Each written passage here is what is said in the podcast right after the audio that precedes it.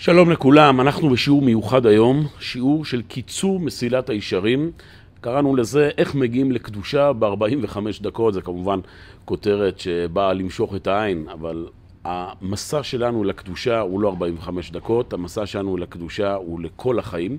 אבל ננסה לתת פה איזה קריאת כיוון סביב הספר שהתקבל בעם ישראל כספר שמדריך מסילת הישרים, המסילה שמובילה אל הקדושה. לראות את זה בצורה תמציתית, ומתוך כך אנחנו מקווים בעזרת השם שהדברים הללו ייתנו את הדגשים ואת הסדר והשיטתיות להגיע באמת אל מה שכולנו מצפים לו, שזה קדושה. ובואו נסביר. אז לימוד מסילת ישרים ובכלל ספרי מוסר הם שייכים לז'אנר בתורה שנקרא עבודה אישיותית. זאת אומרת, יש חלקים בתורה, ישנם ספרים בתורה שעוסקים בתובנות הרוחניות, אם זה לימודי אמונה, לימודי מחשבה, בעומק העניין לימודי קבלה, ויש לנו כמובן את הצדדים בתורה שעוסקים בצדדים המעשיים, צדדים ההלכתיים.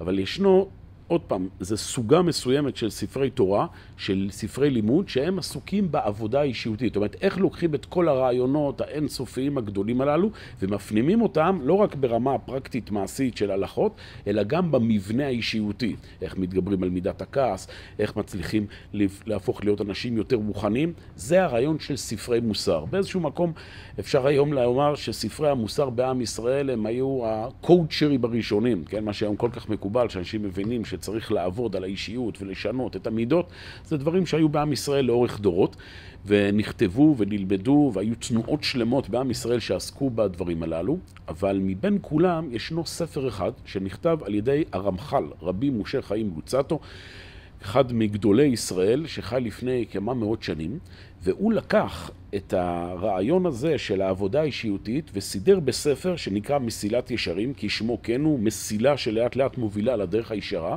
ומה שמיוחד בספר הזה, שהכל שם מאוד מאוד שיטתי. ומאוד מאוד מסודר. הוא לוקח מידות בנפש, כן, דברים שהברייתא מדברת עליהם, זהירות שמביאה לידי זריזות, ומתוך כך פרישות וחסידות, יש כאן איזו מסילה שלמה של תשע מידות, שאדם לאט לאט הולך ומטפס לאורך כל החיים בצורה מאוד מאוד מובנית ומגיע אל הקדושה. והספר הזה התקבל בעם ישראל. אה, כולם לומדים אותו, ויש כאן אפשרות לראות בצורה יחסית מסודרת ותחוסה ומהירה מה הכיוון שהרמח"ל מוביל אותנו בדרך, בדרך שלנו, כאמור, אל הקדושה. אז מה שאנחנו נעשה בשיעור הזה, זה נאמר את הדברים בצורה מאוד מתומצתת, נראה כל מידה, א', את המידה, את הכלים שהרמח"ל מציע כדי לקנות אותה, לאחר מכן את הדברים שיכולים אולי להפסיד, זאת אומרת, מה הדברים שמפריעים אותנו, שצריך להתרחק מהם, וברגע שנראה פה את התמונה השלמה והכל בצורה מסוכמת, זה כמובן, אני מקווה, ייתן את האפשרות לכל אחד ולכל אחת מאיתנו ללכת וללמוד את הדברים באופן אישי, באופן מסודר, וממילא גם, כאמור, למסלול לאורך כל החיים, איך אנחנו מגיעים אל מסילת הישרים. אז בואו נתחיל. בספר מסילת הישרים הרמח"ל דבר ראשון פותח בהקדמה, ובהקדמה הוא מסביר לנו מה המטרה שלנו בחיים. המטרה שלנו, שימו לב, הוא מנסח את זה כך, להתענג על השם. מה הכוונה להתענג על השם? אם נתרגם את הדברים לשפה שלנו, לשפת המאה ה-21, המילה להתענג על השם זה מה שאנחנו מכנים היום במילים הזדהות, שייכות, משמעות. זאת אומרת, אנחנו חיים את החיים שלנו בצורה שנדמת לנו כסתמית. אוכלים, שותים, עובדים, קמים, ישנים. אנחנו לא מרגישים הרבה פעמים תחושות של משמעות במה שאנחנו עושים. מה שיוצר לנו תחושה של רקנות, שעמום, תסכול, ולמעשה כל ההתפרקות היצרית על סוגיה השונים, הבריחה למדיה, הנפילה בכל מיני תאוות, הכעסים, המתחים, הפחדים, זה הכל נובע מסוג של... פער בין העולם הפנימי, בין העולם של המשמעות, של הערכיות, לבין העולם החיצוני.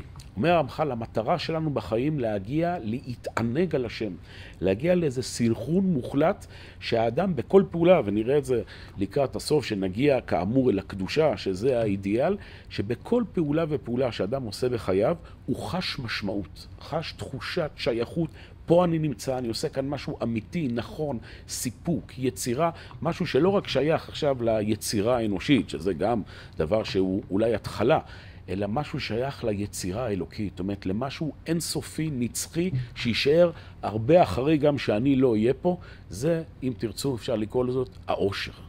להיות אדם מאושר זה להיות אדם שמתענג על השם, זאת אומרת, נמצא בחיבור מוחלט, בעונג מוחלט עם העולם הפנימי שלו, עם העולם האינסופי, הנצחי, המוחלטות. והוא חש בכל שנייה בחיים שלו איזו טוטליות של חיים. זה מה שמעניק את השמחה, את הסיפוק, את המיקוד, את תחושת שלוות הנפש. לשם אנחנו שואפים, אומר הרמח"ל. הוא אומר, מקום העינוג, המקום האידיאלי זה העולם הבא. זאת אומרת, יש כאן איזה משהו אלוקי, עתידי, שהולך ובא, שכל הזמן הולך ומופיע בחיים שלנו, אבל אנחנו מיישמים את זה בעולם הזה. מטרת הספר מסיעת הישרים לראות איך פה בעולם הזה, מהשנייה שאדם נולד עד יום מותו, ולאחר מכן, אדם כל הזמן נמצא בעמדה הנפשית הזו של התענגות על השם. זה המטרה. איך מגיעים לזה? או המח"ל אנחנו עוברים כאמור תשעה שלבים, זה על פי ברייתא של רבי פנחס בן יאיר, איך אדם לאט לאט הולך ומטפס כאמור בצורה מדורגת ומגיע אל ההתענגות על השם. אז בואו נתחיל. שוב, זה קצת אינטנסיבי, אנחנו עושים פה את הדברים בצורה דחוסה ומהירה, אבל שזה יהיה מול העיניים. נתחיל. המידה הראשונה, אומר הרמח"ל, שהיא זו שמובילה אותנו למסילת הישרים, הוא קורא לה זהירות. זהירות זה מה שאנחנו מכנים היום בשפה מודרנית דריכות. זאת אומרת, בניגוד לעמדה הנפשית הסתמית, אותה עמדה נפשית שלא מחפשת ההתענגות על השם, אלא מנסה להסתפק רק בחוויות ובהנאות ובסיפוקים של ההווה של העולם הזה. העמדה הנפשית הזו היא בדרך כלל עמדה נפשית שאומרת, אני פשוט זורם עם החיים שלי כפי שהם. כל הנושא של דחיית סיפוקים, כל הנושא של ריסון עצמי, זה דבר שלא קיים, כי אין לי משהו, אין איזה מטרה, אין איזה אידיאל שהוא מעבר למה שאני עכשיו, ולכן, כמו שאני, אני מקבל את עצמי, כן, המשפטים שכל כך אנשים אוהבים להגיד היום, ככה אני, זה אני, זה הטבע שלי, אני לא צריך לשנות שום דבר. אומר המח"ל, אנחנו משנים את הראש. צריך זהירות. זהירות זה בעצם הכרה בכך שהטבע הספונטני שלנו הוא עוד לא האידיאל. אלא הוא יגיע לאידיאל, אבל לעת עתה הוא מופיע אצלנו בצורה מזויפת. כמו שאנחנו רואים אגב את זה בהרבה פעמים בטבע, נכון? שיש עכשיו אש שמשתוללת ביער. אנחנו לא אומרים, תשמע, זה הטבע שלה, בוא ניתן לה לשרוף את כל האזור. לא. אנחנו מבינים שאנחנו צריכים לרסן את האש, כן? צריכים לעבד את הטבע, לשכלל את הטבע, כדי להוציא ממנו את המציאות היותר משוכללת, שהאש הזאת תשמש לדברים טובים ויוצרים וכל העולם שמתפתח. על אותו משקל זה גם בנפש. אנחנו צריכים להיות בזהירות, להיות בדריכות בדברים מסוימים שמושכים אותנו לצדדים גסים ונמוכים. זה השלב שגם מכונה בלשון הנביא סור מרע. דבר ראשון, אדם צריך גם ליצור איזושהי רתיעה. אנחנו תכף נדבר איך אדם מגיע לשלב הבא, שזה עשה טוב. אבל בשלב ראשון, נכון, כמו תינוק, קודם כל מלמדים אותו, אל תתקרב למעקה, אל תיגע במשהו חם. אחרי זה נלמד אותו גם איך משתמשים במחבת ומכינים משם חביתה. אז בואו נתחיל מה זה הזהירות. אומר הרמח"ל, הכלים, איך אדם בונה לעצמו את מידת הזהירות בנפש, דבר ראשון, לימוד תורה. בסדר? אדם צריך להבין מה טוב ומה רע. לימוד תורה זה בעצם ההדרכה שלנו, להבין איך אני מופיע את החיים באמת בצורה שתחבר אותה אל הנצח, אל המשמעות, אל הסיפוק, ואיך לא עלינו אני משתמש בחיים לצורה שתדרדר אותי. הדבר הראשון, אדם צריך ללמוד תורה. כן, יש כזה ביטוי של חז"ל, אין עם הארץ חסיד. זאת אומרת, כאשר אדם הוא עם הארץ, זאת אומרת, אדם שלא מפתח את האישיות שלו מבחינה לימודית, הוא גם לא יכול להיות חסיד, הוא גם לא יכול לחוש את, ה, אה, את העמדה הנפשית שאנחנו מדברים עליה. לכן, דבר ראשון, לימוד תורה. אחרי שלאדם ברור, וזה כמובן תהליך כל החיים, אבל זה נמצא בהכרה של התפתחות תורנית, יש כלי נוסף שאומר המח"ל שמביא אותנו למידת הזהירות, וזה חשבון נפש. שימו לב, זה כלי מאוד מאוד חשוב שבעם ישראל לאורך דורות מדברים עליו, כל אחד בזווית שלו. אגב, יש את זה גם אצל אומות העולם, היו אנשים מוסריים, למשל בנג'מין פרנקלין, אז אחד מהאבות המייסדים של ארה"ב, שהפך את הנושא הזה של חשבון נפש למשהו מאוד משמעותי בתיקון האישיותי של האדם.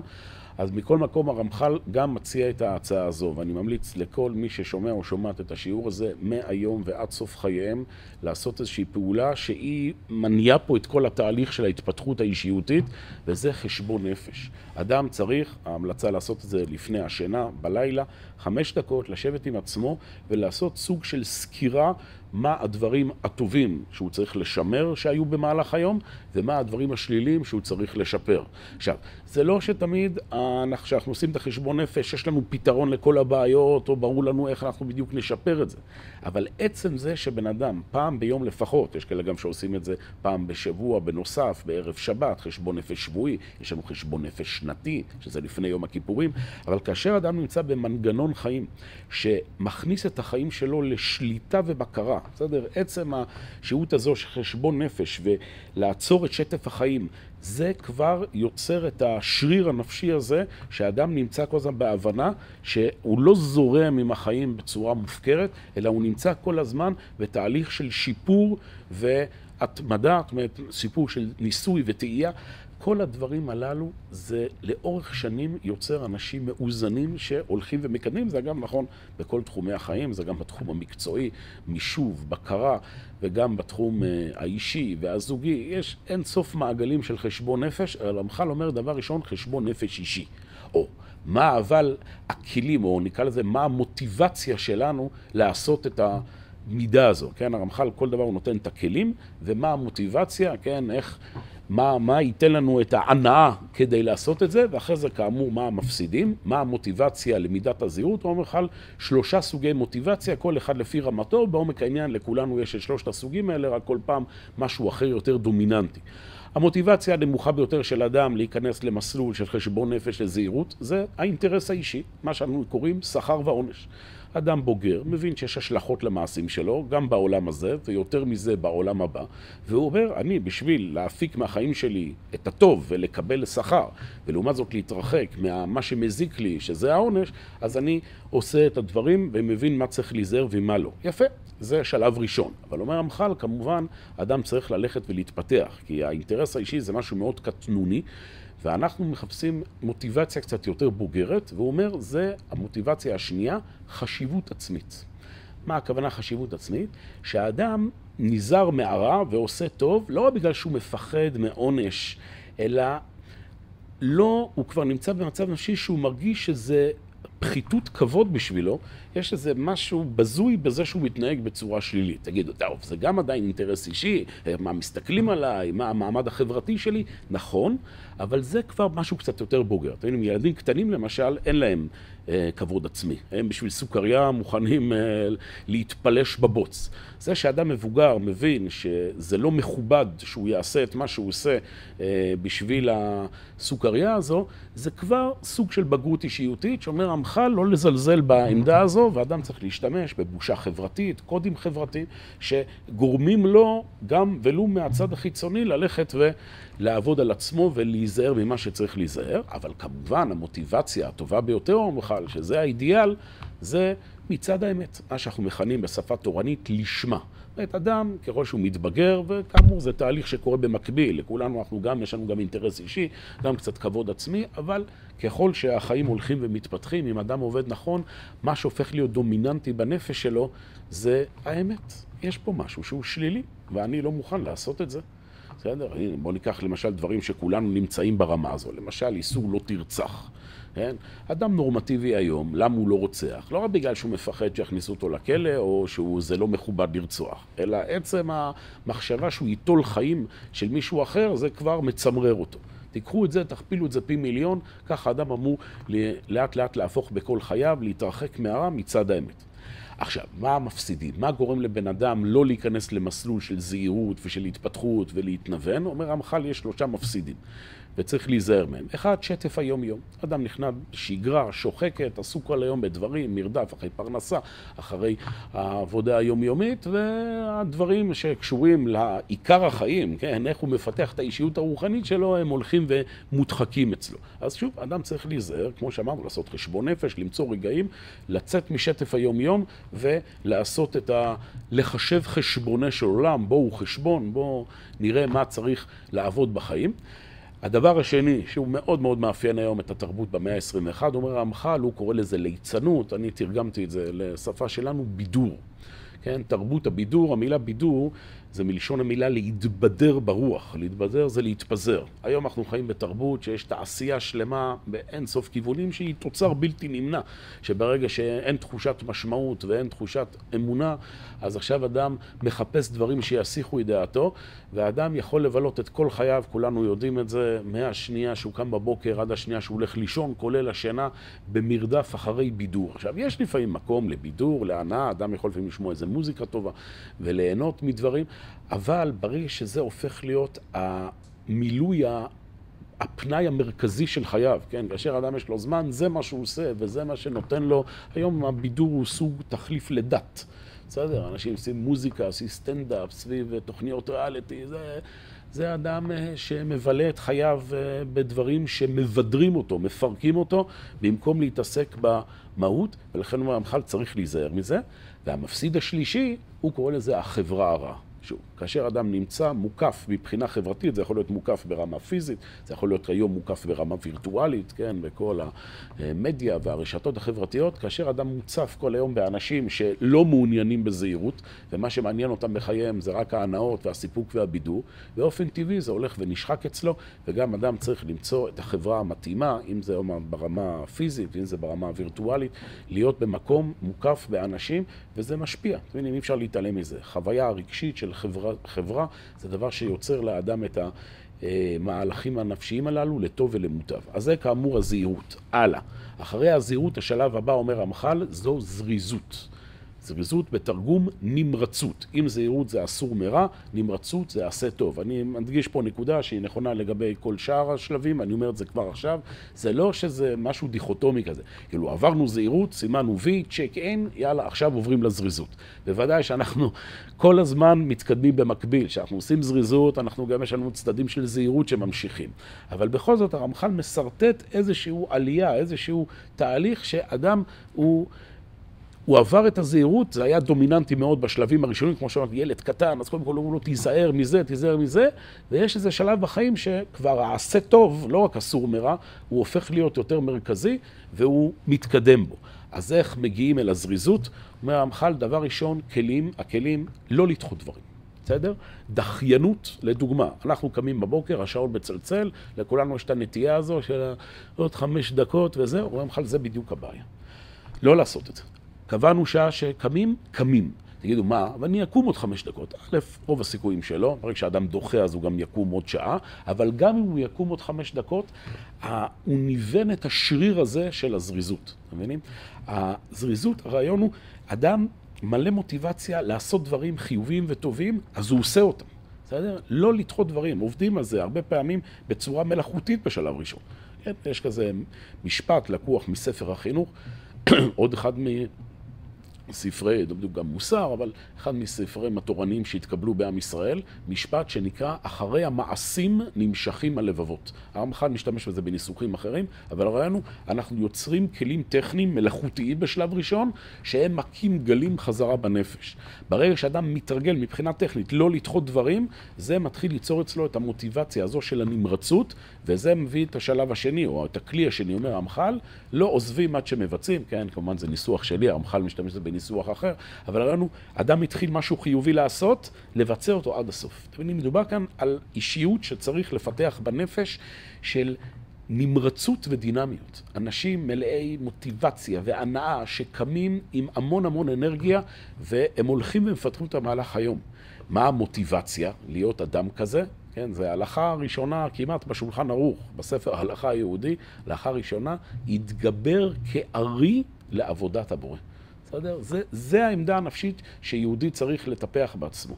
התגברות, משהו מלא בעוצמה ואנרגטיות. איך עושים את זה, אומר מיכל? מה המוטיבציה? אופטימיות ופרופורציה. זאת אומרת, כאשר אדם מפתח תפיסת עולם פסימית, כמו שוב שלצערנו אנחנו הרבה פעמים נמצאים היום בעולם תקשורתי שמשדר שהכל מתפרק והכל רע ומעצימים תמיד את השלילה, אז באופן טבעי הוא נכנס למסלול כזה של ייאוש, של אה, אז במילא אין לי כוח ואין זה ואין לי מה לקום והכל מדלדל לו וכולי.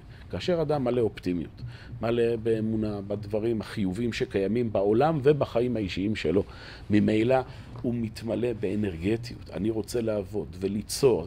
בחורים צעירים אמורים להיות עם מבט בעיניים שהם רוצים לטרוף את העולם. ואנשים מבוגרים, ככל שהם מתבגרים, הם לא אמורים לדעוך של, הנה, גיליתי שהחיים לא טובים והכל רע לי. אלא בדיוק הפוך. כל שנה שעוברת, כל ילד שנולד, כל דקה שאני מקדם עוד יצירה, עוד עשייה, אדם אמור להרגיש התפתחות, איך הוא הולך ובונה את עצמו ויוצר והולך ומתחבר יותר אל העולם הפנימי והמשמעות שלו ומתענג על השם, זה יוצר אנשים מאוד מאוד זריזים, מאוד מאוד ממוקדים, שמחים והישגיים במשמעות החיובית של הביטוי.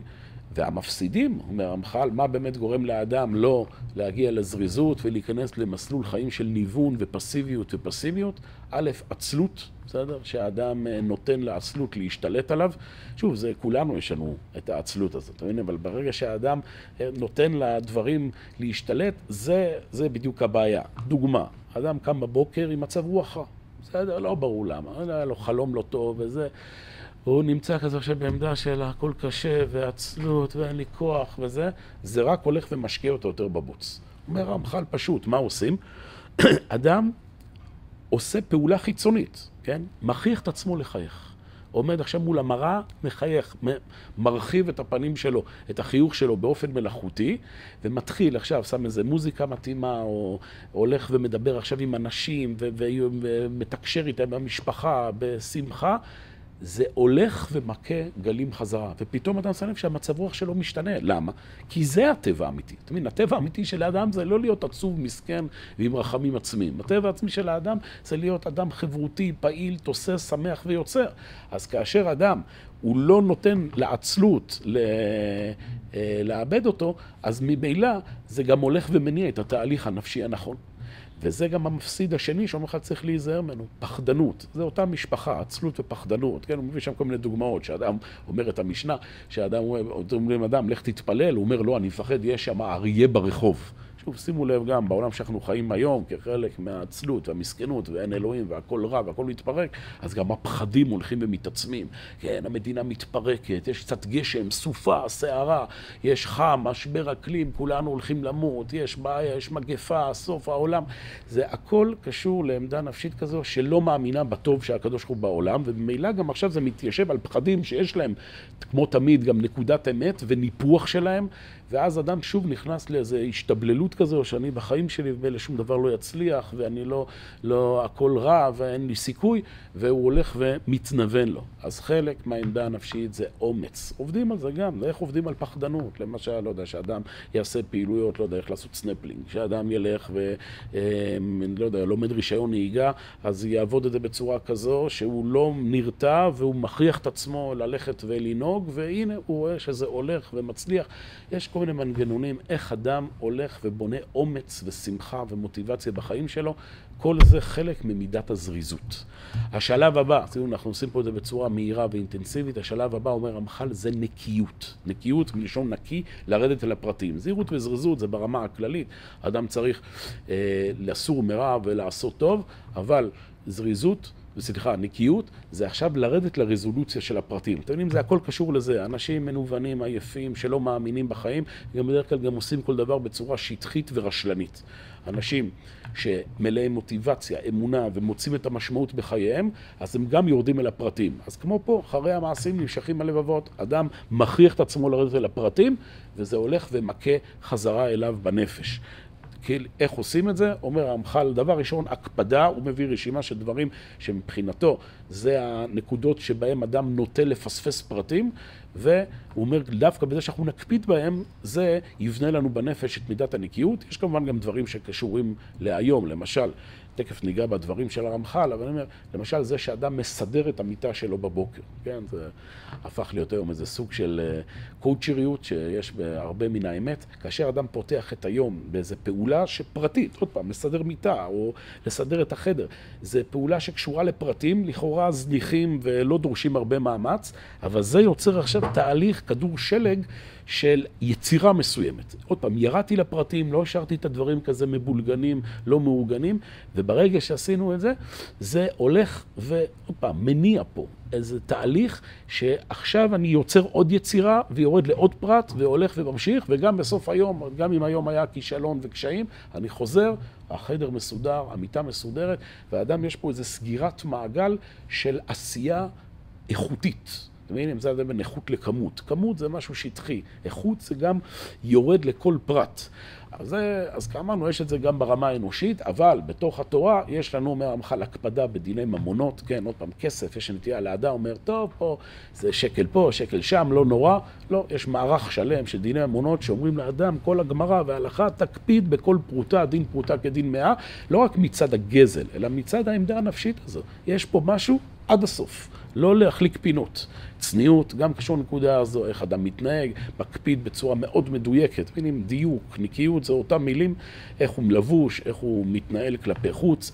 כשרות, טוב, בזמנו של הרמח"ל זה היה, אה, אנשים היו מכינים לבד את האוכל בבית, זה היה יותר רלוונטי. היום אנחנו, ברוך השם, יש לנו אה, אוכל שאנחנו קונים מוכן, שאחרים עושים בשבילנו, אבל למשל, להקפיד כשרות מהדרין, זה חלק מהנקיות, כן? אני יורד פה לפרטים, לא רק כשרות באופן כללי, אלא גם דואג שהדברים יהיו עד הסוף כמו צריך. צריך, חברתיות, אומר הרמח"ל, כל מה שקשור למערכת יחסים בין בני אדם, לשון הרע וזה, יש נטייה כזו.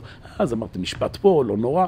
לא, חברתיות, שאדם במערכת יחסים חברתית צריך להקפיד ולהיות מדויק, הלכות שבת, קשור לאותו עניין, המון הלכות, אתה אומר, לא נורא, אז תלשתי שערה, עשיתי פה, יש נטייה לזלזל, אומר לך, לא, לרדת לפרטים, ללמוד את הפרטים, וזה יוצר בנפש, אמרנו, את עמדת הנקיות, גאווה, גם איך שאדם מתנהל, גאווה, כעס, קינה, תאווה, זה כל מיני מידות בנפש, שבהם יש נטייה לאדם גם להקל בהם ולהגיד, טוב, אני באופן כללי לא כועס, אני ככה לא כל כך מקנא, אבל לא, לרדת אל הפרטים, והרזולוציה הזו ממצקת בנפש את, ה, אה, את התהליך הזה שאנחנו מדברים עליו. המוטיבציה, אומר לך, על איך נקבל מוטיבציה כפי לפרטים? הוא אומר, לימוד פרטי תורה. כאשר אדם לומד את כל הפרטים, למשל של הלכות שבת, זה מניע אצלו את התהליך של ירידה לפרטים. למשל, נותן דוגמה, תפילה. קשה לאדם להתפלל, זה גם נטייה שאדם כזה... מעביר את המילים בלי לדקדק בכל מילה, שוב לכם עצה.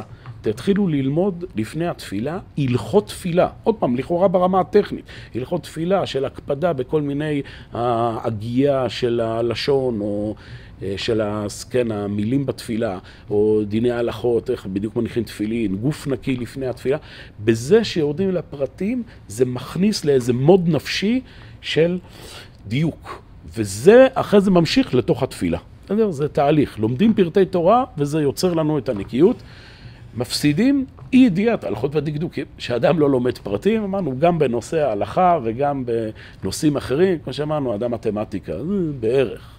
החדר לא מסודר, אה, מה, למה זה חשוב פרטי, מה זה חשוב שזה יהיה פה, זה יהיה פה, לא. ככל שאדם לומד יותר, ובכל אדם שהגיע להישגים משמעותיים בחייו, הוא יודע את זה בארגוניות, בניהול משפחה, בניהול עסק וכולי, אלוקים נמצא בפרטים הקטנים. כשאדם מבין את זה, אז הוא גם הולך ומשקיע בזה, וזה כאמור יוצר פה איזו הזנה הדדית, שהמחשבה מביאה לעשייה, והעשייה יוצרת חזרה אפקט נפשי, ואדם נהיה יותר נקי.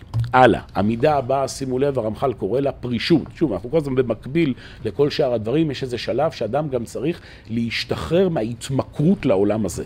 אין לנו בעיה עם העולם הזה, הפוך, תכף נדבר על זה, שהרעיון זה לחפש את המשמעות בכל פרט בעולם הזה, אבל לנו באופן טבעי יש לנו נטייה ל... ל... כן, להימשך אחרי הצדדים הגסים של העולם הזה ולבלות את זמננו בהנאות, ולכן הוא מציע הרמח"ל, שימו לב, הכלים, איך אדם לאט לאט פורש מה... כן, פרישות, שימו לב, זה לא פרישות משמעות של התנזרות ושנאת החיים, אלא, שאמרנו, פרישות זה להשתמש בעולם הזה בצורה מאוזנת ומדויקת. הוא מציע, דבר ראשון, להפחית מעט ברמת החיים. שימו לב, אני ניסחתי את זה באופן הזה, רמת חיים ממוצעת, בסוגריים, מינוס אחד. איך אנחנו מחליטים מה רמת החיים שלנו. אנחנו היום לא עכשיו הולכים ומתנזרים ולצורך העניין אה, אה, רוכבים על סוס ועגלה. לא, אנחנו חיים במאה ה-21 ויש לנו כלי רכב. אבל מצד שני, אנחנו לא קונים עכשיו מכונית יוקרה במאות אלפי שקלים. למה? מה, זה נוח יותר? כן, אבל יש כאן משהו שמרגיל את האדם לרהב חיצוני שהוא לא באמת פונקציונלי. אם אני צריך את הרכב הזה באופן פונקציונלי, כי מבחינת העבודה שלי, מבחינת... אז זה משהו אחר. אבל אם לא, אני קונה רמת חיים ממוצעת, קונה רכב מה... אה, מה שמקובל ב, ברמת חיים הממוצעת כיום בתרבות, ובשביל לבנות את מידת הפרישות, מינוס אחד. לא נקנה רכב משנת הייצור האחרונה, אלא שנה אחת לפני. זה נכון ביחס לכל דבר, גם לאוכל שאדם אוכל. אדם לא אוכל היום פת במלח וקו חרובין, אבל מצד שני, גם אדם לא עושה עכשיו אה, כל ארוחה, ארוחות גורמה. אלא אדם אוכל פחות או יותר מה שמקובל היום, כמובן עם כל ההתחשבות בבריאות, באפשרויות הכלכליות, החברתיות, האסתטיות, וטיפה, למשל, משאיר, זו הדרכה של הרמב"ם, שאדם מסיים את האוכל, שישאיר מעט בצלחת. זאת אומרת, טיפה ייתן כאן איזה אנברקס כזה, ליצור הגבלה בתאוות, נכון, באיזה בית קונים וכולי, שתגידו, מה, אבל יש לי כסף, אני יכול לעשות? לא, זה לא עובד ככה. לבן אדם יש כסף מעבר למה שהוא צריך לצרכים הפונקציונליים, שייתן בבקשה לצדקה. בסדר? ככה זה עובד בעם ישראל, אין עניין לתאוות. פה זה כמובן עולם מאוד מאוד סובייקטיבי, הפרישות, אומר רמח"ל, יש דברים שלאדם אחד זה פרישות, לאדם אחד זה צורך קיומי, הדבר, תקשיב, אני בלי הטיול הזה לא מסוגל לתפקד. טוב, כל אדם יעמוד מול הקדוש ברוך הוא ויסביר בדיוק מה הוא עשה באמת לצרכים הפונקציונליים, שחלק מהם זה באמת גם הנאה וכן, רוחב דעת וטיול משפחתי, ו, וצריך פה מדי פעם את המסעדה, אבל לבין זה שבן אדם כבר נכנס לאיזה מסלול חיים שהוא כל כולו רודף אחרי רמת חיים גבוהה, וממילא גם עכשיו אין לו זמן ללמוד, וכל החיים שלו זה סביב החומר, קל מאוד ליפול בזה. אז אומרים לך, דבר ראשון, רמת חיים ממוצעת מינוס אחד. דבר שני, מקדם בטיחות בהלכות, כן, גם שאדם יודע שיש משהו מסוים שהוא עלול ליפול בו, אז שייקח טיפת החמרה, צעד אחורה, לא יודע, אני יודע שנושא בצניעות, אז יש נטייה להסתכל, אז אני עכשיו לא הולך למקום הזה, למרות שמותר על פי ההלכה להיות בו, אבל אני פורש. אני קצת יוצר פה איזה מנגנון, מנגנון שמרחיק אותי. המוטיבציה, אומר רמח"ל, מוטיבציה מאוד פשוטה. מה יגרום לבן אדם לעבור תהליך של פרישה מהתמכרות בעולם הזה? הכרה במגבלות העולם הזה. שאדם ישים לב, דברים פשוטים, שהעולם הזה, כל מה שהוא רודף אחריו, וההנאות וכולי, זה דברים שיש להם תפוגה. כן, אל תירא כי יעשיר איש, אומר דוד המלך, לא במותו ייקח הכל, לא ירד אחריו כבודו, בשעה שנפטר אדם מן העולם, אומרים חז"ל, לא מלווים אותו, לא כסף ולא זהב, ואני מוסיף גם היום, לא לייקים ולא סלביות ולא... מה שמלווה אותו זה תורה ומעשים טובים. תורה ומעשים טובים זה לא רק לימוד תורני, גם זה שבן אדם עובד מקצוע אמיתי, מכובד, שיוצר ומוסיף חיוב לעולם, הוא אינסטלטור. היא עובדת סוציאלית, היא אדם שרואה חשבון, עושה דברים שמועילים לעולם בצורה נכונה, כל החיים שלו זה הוספת טוב. זה הוספת טוב, ולכן הוא מתמקד בזה, זה מה שנשאר איתו לנצח, ולא עכשיו כל ההנאות שרק נותנות איזו חוויה רגעית ואין לה משמעות להמשך. המפסידים, אומר המח"ל מהגול, המח"ל לא להיות בפרישות, א', חומרנות, פשוט, אדם מתמכר אל החומר, נותן להנאות להשתלט עליו, ודבר נוסף, קפיצת מדרגות. זאת אומרת, כאשר אדם מנסה לפרוש, לא בקצב הנכון, בסדר? זה גם חשש. אתה אומר, אוקיי, אז הנה, למדתי, אני רוצה לפרוש, בוא עכשיו נתנזר מהעולם הזה, לא נאכל, לא נשתה, זה, זה גם מה שמפיל את האדם. צריך לעשות את הפרישות הזו בצורה מדורגת, זה עניין גם של גילאים, עניין של מציאות חברתית, איפה אדם נמצא, מה התפקיד שלו, מה המשפחה, אבל יש פה שיקול דעת איך לאט לאט אדם מגיע למצב שהוא משתמש בעולם הזה, אבל בלי המימד של ההתמכרות.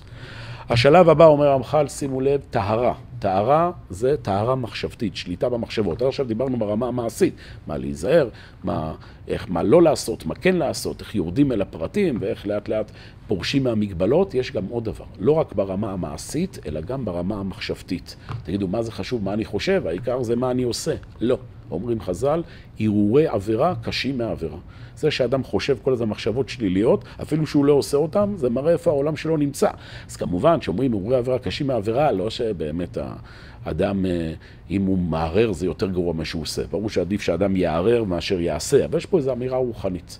אדם חייב גם להגיע למצב, שמכנים את זה חז"ל, שליטה במחשבות הזרות. בסדר? אדם צריך לשלוט על המחשבות שלו. איך? כלל מאוד פשוט. אי אפשר לחשוב שתי מחשבות יחד. אדם יש לו מחשבה שלילית שעולה בראש, איזה דמיון, לחשוב על משהו אחר. למלא את החיים, שוב, בעשייה, מוטיבציה, יצירה, למלא את החיים בתוכן חיובי, ואז התוכן השלילי המחשבתי הולך ומסתלק. זה מגיע, א', על ידי כלים, אומר הרמח"ל, ריכוז מחשבתי. בסדר? לתרום איך להתרכז, זה נושא בפני עצמו, איך אדם לפני כל uh, פעולה שהוא עושה, הוא מכוון את עצמו, מדייק, מסיר מסיחי דעת, וזה אחד, והכנה נפשית לפני מצוות, שאדם עושה מצווה, או למשל תפילה, הוא לא נכנס כזה ישר לתפילה, אלא, כן, גברים מניחים טלית ותפילין מחוץ לבית כנסת, תיכון לקראת אלוקיך ישראל, לפני שהאדם אה, מברך, או לפני שהוא אה, עושה איזושהי פעולה אחרת של קדושה, הוא לפני זה שנייה חושב, נותן את העמדה הנפשית הזו של ה... ריכוז אישיותי כללי לקראת העשייה, ולא רק כזה מרדף אה, אה, בלי אה, חשיבה. מוטיבציה, הכרה בכוח המחשבה והרצון. שוב, זה נושא שהיום ברוך השם הולך ומתפתח, אנשים מבינים, לא חשוב רק מה אתה עושה, חשוב מאוד מה את חושבת ומה אתה רוצה, כי הדברים האלה, בסופו של דבר, המחשבה והרצון מתרגמים למדיניות חיים, והאדם שמזניח את העולם המחשבתי, זאת אומרת, כמו הוא עושה דברים איכשהו ברמה החברתית, הוא מתפקד נורמטיבי, אבל בפנים כל העולם המחשבתי שלו והדמיוני שלו מלא בפנטזיות, זה סופו של דבר יוצר איזה, לא רק שזה מתגלה כלפי חוץ, שזה עוד בעיה, אפילו אם לא, זה יוצר כל הזמן שניות אישיותית כזו שגומרת את הבן אדם. ככל שאדם מתבגר, הוא אמור ליצור איזה סינכרון בין הפנים לבין החוץ, ולחשוב על דברים טובים, מחשבות טובות, דיבורים טובים, כמו שאוהבים לשיר, זה בדיוק הנקודה. מפסידים חוסר ריכוז, שזה בשפה מודרנית סמארטפון.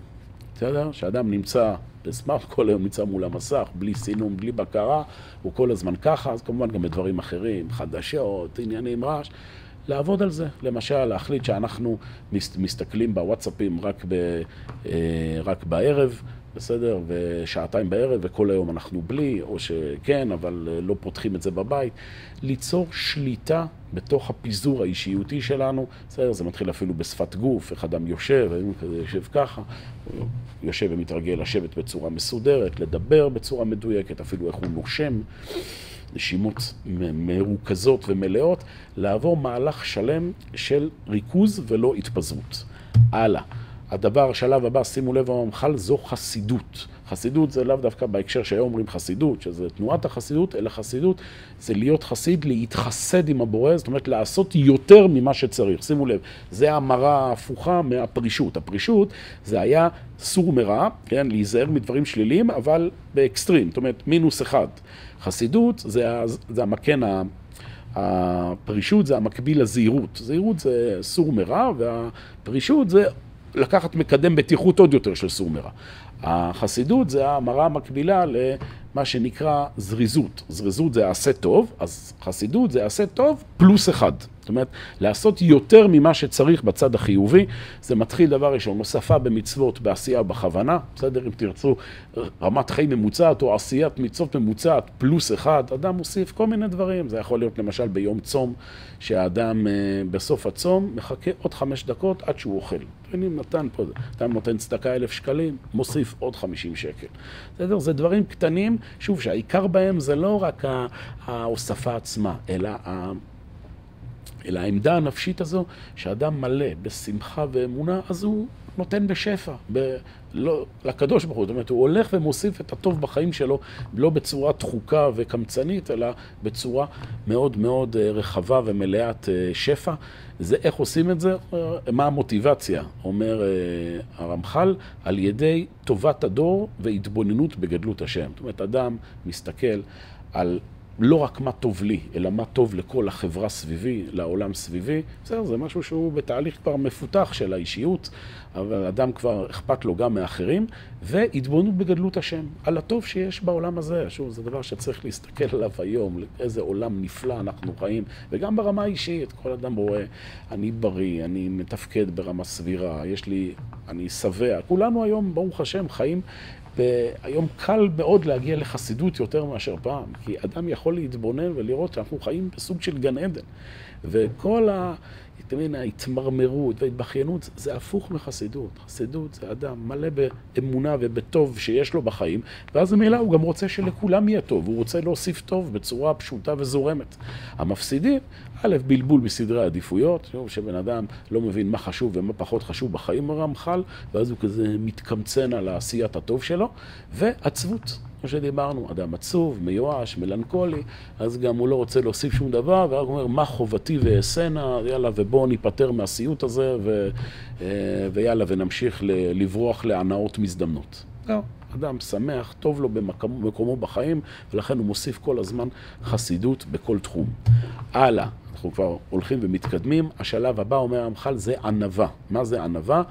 חוסר התקבעות. ענווה זה ההבנה שכל ההישגים שהשגנו, אמרנו, חסידות, פרישות, אדם זעיר, זריז וכולי, תמיד יש עוד לאן להתקדם. לא להתקבע, לא להיות ישנוניים, לא לעמוד במקום, להיות תמיד מלאי נמרצות ורצון להוסיף עוד ועוד טוב בכל דבר, במחשבה, בעשייה, במשפחה. איך עושים את זה? דבר ראשון אומר מודעות עצמית, שאדם לא יהיה בעל גאווה. מה זה בעל גאווה? אדם שהוא באיזשהו מקום מגלומן. מה אתה, ממה אתה מתגאה? מה, אתה חושב שאתה מושלם? זה חוסר מודעות עצמית, אתה מבין? זו הבעיה המרכזית בגאווה, שאדם הוא באיזה סוג של טיפש כזה.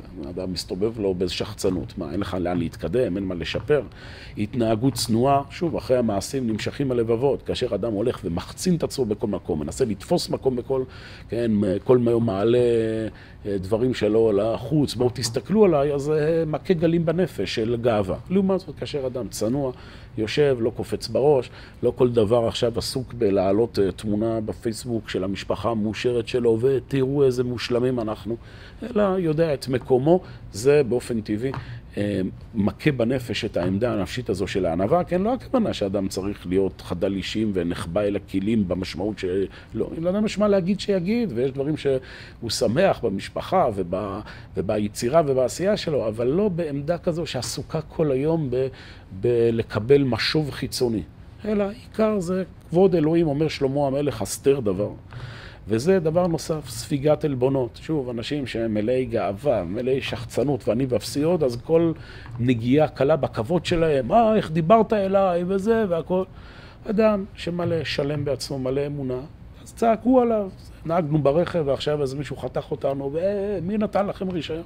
בסדר, בן אדם לא לוקח קשה מדי דברים, למה? כי הוא מלא בעולם פנימי, בסדר. כן, אה, תולה ארץ על בלימה, אומרים חז"ל, מי שבולם פיו בשעת מריבה. בסדר? זה אדם בוגר עם פרופורציה, זה יוצר את מידת הענווה, הבנה שיש לי לאן להתקדם, בסדר, צעקת, שמעתי, אולי אני צריך למשב את עצמי, אולי לא, סתם צעקת, אבל העמדה היא כל הזמן של ענווה ורצון להתקדם, ולא לחץ עכשיו איך אחרים רואים אותי וכולי. המוטיבציה להיות עם ענווה, התבוננות בשפלות האדם ובתמורות הזמן, ממה האדם מתגאה, נגיד לעצמו מה, שמה, האדם חי 70, 80, 90 שנה, וגם בתוך ה-70, 80, 90 האלה, תמורות הזמן, עכשיו השגת, הרווחת, אתה עם כסף, אתה מפורסם. גלגל חוזר בעולם, אתה יודע בדיוק כמוני שזה יכול להיעלם תוך יום, מה, מה קרה, כל ההישגים וכל זה. אז אדם שיהיה עם צניעות. המפסידים, כן, למידת הענווה, א', בערות מתורה, שאדם לא לומד, אז הוא הפוך על הפוך, הוא חושב שהוא מושלם, אתה מבין? כי הוא לא מבין שיש לו להתקדם. ככל שאדם הוא עם הארץ, אז הוא גם לא מבין שהוא צריך להתקדם. וכן, קראתי זה, הרמח"ל קרא לזה בקשת הפרסום, אני קורא לזה בקשת לייקים. בסדר, שאדם כל היום לחוץ, כולם יעריכו אותו ותולה את האושר שלו ב, ב, בהסכמה של אחרים, אז הוא, כמו שאנחנו מכירים היום, אדם הופך להיות עבד. למציאות התרבותית, כל העולם האישיותי, המחשבתי, הכל זה רק כדי למצוא חן בעיני הסביבה, כזה לקושש נדבות של לייקים. בסוף מה נשאר מכל הדברים האלה? זה... קיצור, אין אפילו מה להרחיב בזה, זה פשוט. ולכן הוא ממחל, יאללה, להשתחרר מהדברים האלה ולהתעסק בדברים החשובים והאמיתיים בחיים. הלאה, השלב הבא, ממש לקראת הסוף, יראת חטא. מה זה יראת חטא? אומר המח"ל, שאדם מגיע כבר למצב שהוא חש יראה לא במשמעות של פחד משתק, אלא תחושת רוממות. יראה, כאילו, כמו שאנחנו נכנסים עכשיו, לא יודע, לאיזה מקום עם אדם גדול וקדוש, אז אנחנו לא מפחדים שהוא ירביץ לנו, אלא אנחנו רוצים להיות חלק ממנו, אנחנו רוצים להיות חלק מהגודל הזה. איך אדם מגיע לזה? דבר ראשון אומר, יצירת מתח רוחני בכל רגע נתון. בסדר, אדם אה, אה, שהוא עושה דברים, אז הוא צריך להבין מה המשמעות שלהם. ולכן, כן, כמו למשל, אה, נכון, אדם שנמצא עכשיו באיזו פעולה מאוד מאוד קריטית, לא יודע, מנתח לב פתוח נמצא באמצע ניתוח, נכון, הוא, הוא, הוא, הוא כל כולו מרוכז ודרוך, לא בגלל שמישהו ירביץ לו מולו, אלא יש לי חיי אדם ביד. אז ככה גם אדם אמור להגיע בכל החיים שלו. שוב, זה דבר, תהליך שקורה מאליו, אי אפשר ליצור אותו באופן מלאכותי, אבל זה תהליך שלאט לאט אדם מעוצה משמעות, ולכן כשהוא נמצא במקום מסוים, הוא...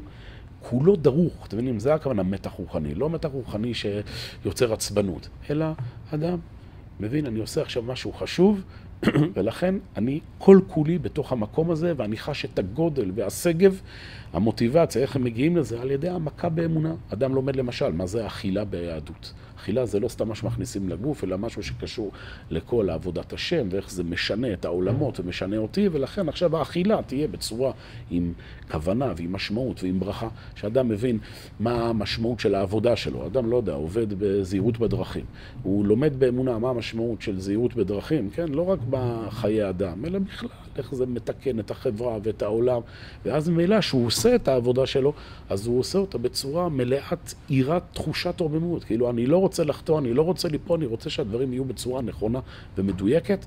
והמפסידים, אומר המח"ל, זה התפזרות אישיותית.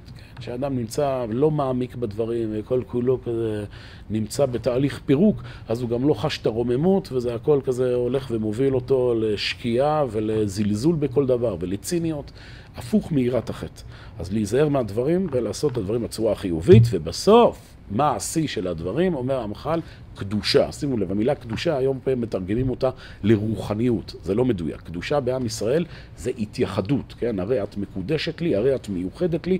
בית המקדש אנחנו מקדישים לחפצים מסוימים רק אל בית המקדש. לכן השם הזה קדושה, בית המקדש. מקדישים משהו רק לעבודת השם. אם נתרגם אלינו, אדם מגיע בסופו של דבר, לאחר כל המסע הארוך הזה שדיברנו עליו, לקדושה. שכל שנייה ושנייה בחייו היא מאוחדת ומסונכרנת, מה שדיברנו אז עם ההתענגות על השם, עם המשמעות והמוחלטות עם אלוקים. בסדר? זה המשהו של האדם הקדוש. תמיד האדם הקדוש זה לא אדם שפורש ונזיר, אלא האדם שפועל ויוצר בכל תחומי החיים שלו, במשפחתיות, בחברתיות, בעשייה, אבל הכל מתוך משמעות, מתוך שמחה, מתוך משהו שמחובר אל הנצח, והדבר הזה מגיע אומר המח"ל, בסופו של דבר זה לימוד נסתר, לימוד תורת הסוד, זה מה שזה בונה בנפש, כוונה לפני כל מעשה, מה שאנחנו נוהגים לומר לפני דברים מסוימים שאנחנו עושים, לשם ייחוד קודשא בריחו ושכינתי, תמיר ונעלם בשם כל ישראל. אדם לפני שהוא עושה מצווה, הוא כבר מגיע למצב שהוא אומר מילים שבעצם אומר, אני רוצה לעשות את המעשה הזה, על מנת לייחד קודשא בריחו ושכינתי, לחבר, כן, לכוון את הכל, החיבור הזה בין הקדוש ברוך הוא לעולם. והמוטיבציה, אומרים לך, יש פה כבר איזה משהו שקשור ל... לא רק לעבודה שלנו, אלא לאיזה השראה שמימית שהאדם נמצא. שוב, זה הכל פה במקביל, לכל אדם יש לו טיפת קדושה בחיים שלו, אבל ככל שזה הולך ומתקדם, זה כבר משהו שהוא נישא על גלי הקדושה יותר מאשר העבודה שלו. המפסידים, כן, אומר א', בערות, כן, כמו דיברנו, שאדם לא לומד, לא נסתר ולא בכלל, אז כל החיים נראים לו סתמים, וממילא אין קדושה. וחברתיות יתר, שוב, המח"ל רואה בזה את המפריע המרכזי, שאדם כל היום עסוק ב... בעולם הזה, במשמעות של החברה, ומה קורה, ומי נמצא איתי, מי לא נמצא איתי, ו... והוא שוכח להתייחד עם הדברים המשמעותיים. כל הדברים האלה, כל הרשימה הזו, זה דברים שכל אחד, כך אומר המח"ל, כך הוא מסיים את הספר, כל אחד וכל אחת יכולים להגיע לזה. זה לא רק רבנים ולא רק אנשים מקובלים. כל אדם, כל יהודי וכל יהודייה, בעומק העניין זה גם לא יהודים, יש לזה עוד נושא בפני עצמו, בין איש, בין אישה, בין גוי, בין לא יהודי, איש לפי מעשיו רוח הקודש הורה עליו. אדם יכול להגיע למצב של עושר וסיפוק וחיבור למשמעות העמוקה של החיים מיום לידתו עד יום מותו. והנה, אם נסכם את זה, שימו לב, זה עובד ככה. יש את הזהירות, בסדר? שמביאה לזריזות. משם לנקיות, משם לפרישות, טהרה, חסידות, ענווה, יראת חטא, בסדר? זו שרשרת שאמרנו מתקדמים בה במקביל, אבל יש פה איזה דירוג מסוים. ואני, לסיום, רק אם אפשר, בסוף השיעור הזה, אני ממליץ לכל אחד ולכל אחת ששומע את השיעור הזה. הדבר הטוב ביותר שתוכלו לעשות לחיים שלכם זה לקבוע כל יום לפני השינה, חמש דקות, שימו את הספר מסילת ישרים ליד המיטה. כל יום לפני השינה, עם החשבון נפש, זוכרים שאנחנו עושים בסוף היום, תלמדו חמש דקות מסילת ישרים, שימו כל פעם סימנתי התקדמות, הם מסיימים, תעשו עוד ועוד, כל החיים ככה. זה ייתן חמש דקות שיכניסו אתכם למסלול הזה, שוב, גם לאו דווקא בסדר של הרמח"ל, יש כמובן סדרים אחרים, כיוונים אחרים, זה, יש הרבה מאוד דרכים להגיע אל הקדושה, אבל הרמח"ל, הספר הזה, הוא נותן, אתם מבינים איזה... עמדה נפשית של סדר, שיטתיות, עבודה, שכולם יכולים להגיע לזה. זה ניתן, זה אפשרי, ובעזרת השם, שנזכה כולנו לגעת בקדושה, שיהיה לכולנו בהצלחה. נעצור פה.